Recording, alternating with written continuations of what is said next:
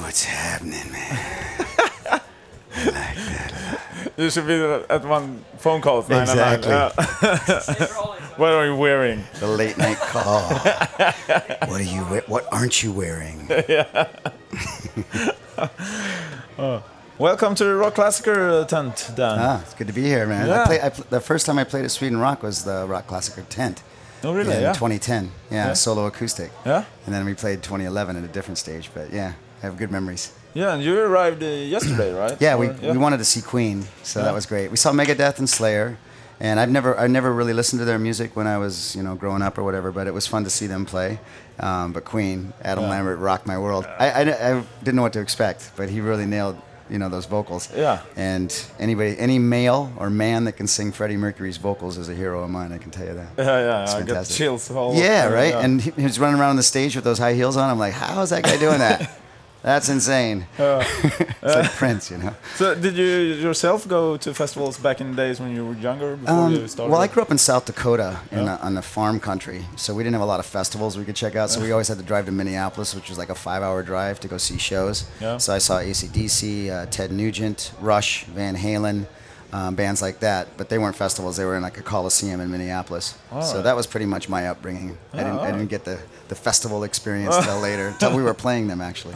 yeah, and do you Yeah. have any memories of it now when you're cruising around? Yeah, here? yeah, of course. I mean, I love playing here. We played here. This is our third time, and then um, we played Hultsfred back in the day. Yeah. yeah, a few times or twice for sure. So those are all good memories. And then we played a lot of festivals in Germany and the UK um, with David Bowie, um, INXS, Midnight Oil. So yeah, a lot of lot of Anything crazy happened during? memories. All I, me- I remember uh, just meeting Cher when Richie Sambora was dating her. Yeah. that was pretty cool for us because I grew up watching Sonny and Cher on TV Oh, yeah, as yeah. a kid. So I was like, Richie Sambora is dating Cher? That's like crazy. dating an older woman? That's cool. It was it was great. It you was met great. her and talked to her? Yeah, of course. It was New Year's Eve actually. We partied with them in All right. London. Yeah, after a festival date. Yeah. Awesome. Good times. Awesome. And now you're back. First album in 25 Five years. Yeah, and I'm only 27, so Yeah. my first album was I was two years old. That was a tough record to write when you're two because your hands are so small. No, but uh, Fight Another Day. Uh, Yeah, it's, not, it's Day. not just an album. You, you have something to say with the album also, Um, right? Well, the hope is that uh, it's not a record that's preaching. Um, it's more about just an intention about Yeah. the album. Um, are we as a human race willing and ready to embrace uh, uh, fighting for the future in a different way than using violence? Um, Are we ready to embrace uh, compassion as a weapon, uh, trying to understand our enemy's point of view? Uh, I think that's important, and that's, uh, I guess, considered empathy. Uh, a lot of times we, we just like calling people terrorists, but we don't want to understand what, what they are angry about in the first place. So we just drop bombs on them, and that creates more terrorism, so to speak. So I think it's uh, the future is going to rely on us being able to uh, find a way to agree to disagree and live beside each other. So that's kind of what the message of the record's about. Yeah, because on social media you you, uh, kind of asked the question Hmm. uh, on uh, like a hashtag What inspires you to fight another day? Yeah, Show us on. Facebook and Instagram. Yeah, that was fun. Did you see any of it? Yeah, a lot of it. I mean, I saw most of it. The, um, the things that inspired me the most about those comments were people that had either an illness in their life or an illness with their children Oh. or a, a, a father or mother. And that gave them strength and courage to uh, continue to uh, have some kind of hope, even though they were struggling with a lot of deep family pain uh, or loss. And I think that was the thing that inspired me the most was just to see that you know oftentimes great conflict makes people feel inspired. And Yeah. That's that's beautiful to see. It's so awesome. You went to live as a monk. Yeah. Tell me about that. Yeah, that was uh, that was in 2000. Well, 2003. I left to India, and I met these wonderful two Tibetan monks named Lobsang and Sonam up in Dharamsala, India, where the Tibetan government lives in exile and where the Dalai Lama lives. And we just had great conversations uh, over a few few weeks of going to lunch together. And eventually, they just said, "Hey, why don't you move into the monastery since you seem so interested in Buddhism?" And I was just coming off of a, a crazy addiction to alcohol and cocaine, and I felt like I really didn't belong there amongst these people that have been studying uh, gratitude and compassion their whole lives. Yeah. But they said actually I needed to be there more than them because they never had experienced those dark emotions and feelings. They only read about them and studied them, but they've never lived them. And I had just come from a really dark period in my life. So they said, You need to be here more than us, maybe. So uh, I lived there about eight and a half months and went through their rituals and their uh, different meditations every day. And we would visit families that had just lost a loved one or uh, that just got married or just had a baby. Oh. Uh, and you go there and you would bless them. And that was, uh, that was quite a wonderful experience. And the music that they, uh, they chant and uh, perform during their prayers was something that was very uh, organic, uh, tribal, um, just grounding, very grounding. And I, I hope that I'm trying to incorporate some of that energy, at least, into the, any music I've written since then. Did you write anything uh, there? in One Tibet? song, yeah, Oh. it's a song called "On Your Side," and Yeah. that actually, those monks were the reason why I started playing music again. Because uh, Sonam, uh, the younger monk, he, we were washing our clothes up in the stream one day, and uh, he just leaned over to me and he goes, "Dan, do you know this song that goes?" He started singing the drum beat to "We Will Rock You." I go, "Yeah, that's a song by a band called Queen from England." and I think to this day he probably thinks the Queen of England wrote that song. Oh, really? I, I think he got that confused. But uh, he wanted to know what this guy was singing about, so he wanted me to teach him the lyrics to "We Will Rock You." So I went down to an internet cafe. I printed out all the lyrics because there was a lot of words I didn't remember. Um, I bought an acoustic guitar for this little pawn shop in Dharamsala, and I started teaching him "We Will Rock You" and uh, some other rock and roll songs.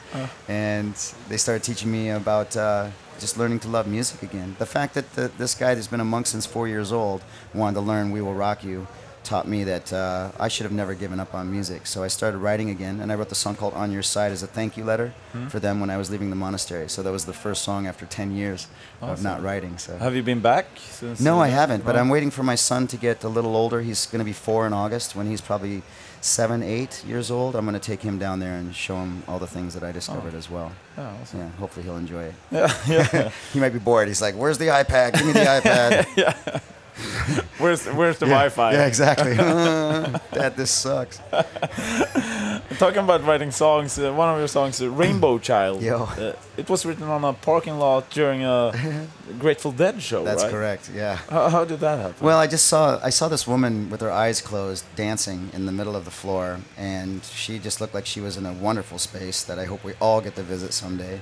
Um, and then I, and I, yeah, exactly. Yeah. And I went backstage, hung out for a while, like an hour, came back out. She was in the same spot, same look on her face, same dancing. Went out to the parking lot to see all the vendors that were set up selling goods and wares Hmm. for another hour. Came back. You know, the Grateful Dead shows are like four hours long. Yeah. She's still in the same place dancing, and I was like, you know what? She's like.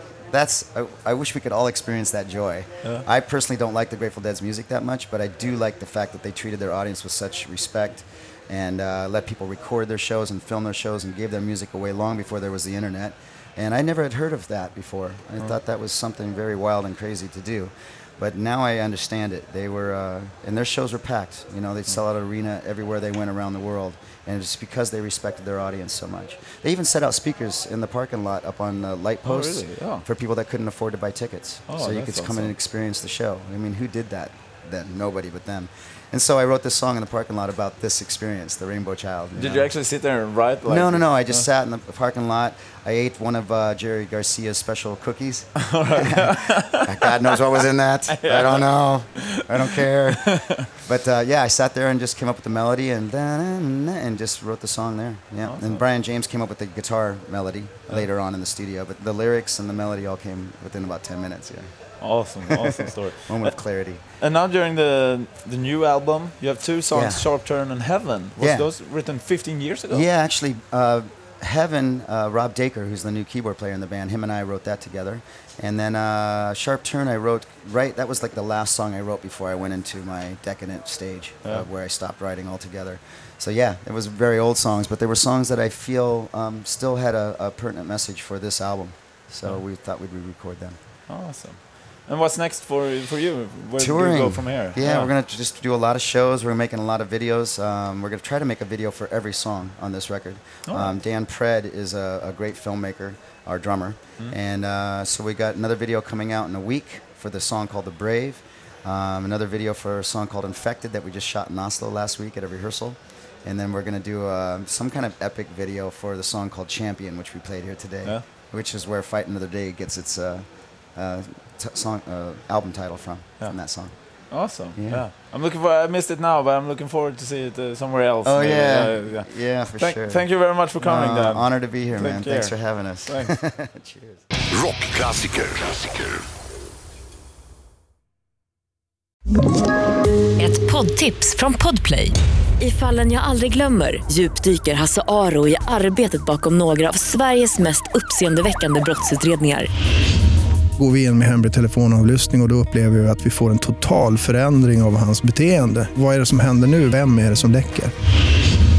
Och så säger han att jag är kriminell, jag har varit kriminell i hela mitt liv men att mörda ett barn, där går min gräns. Nya säsongen av Fallen jag aldrig glömmer på Podplay.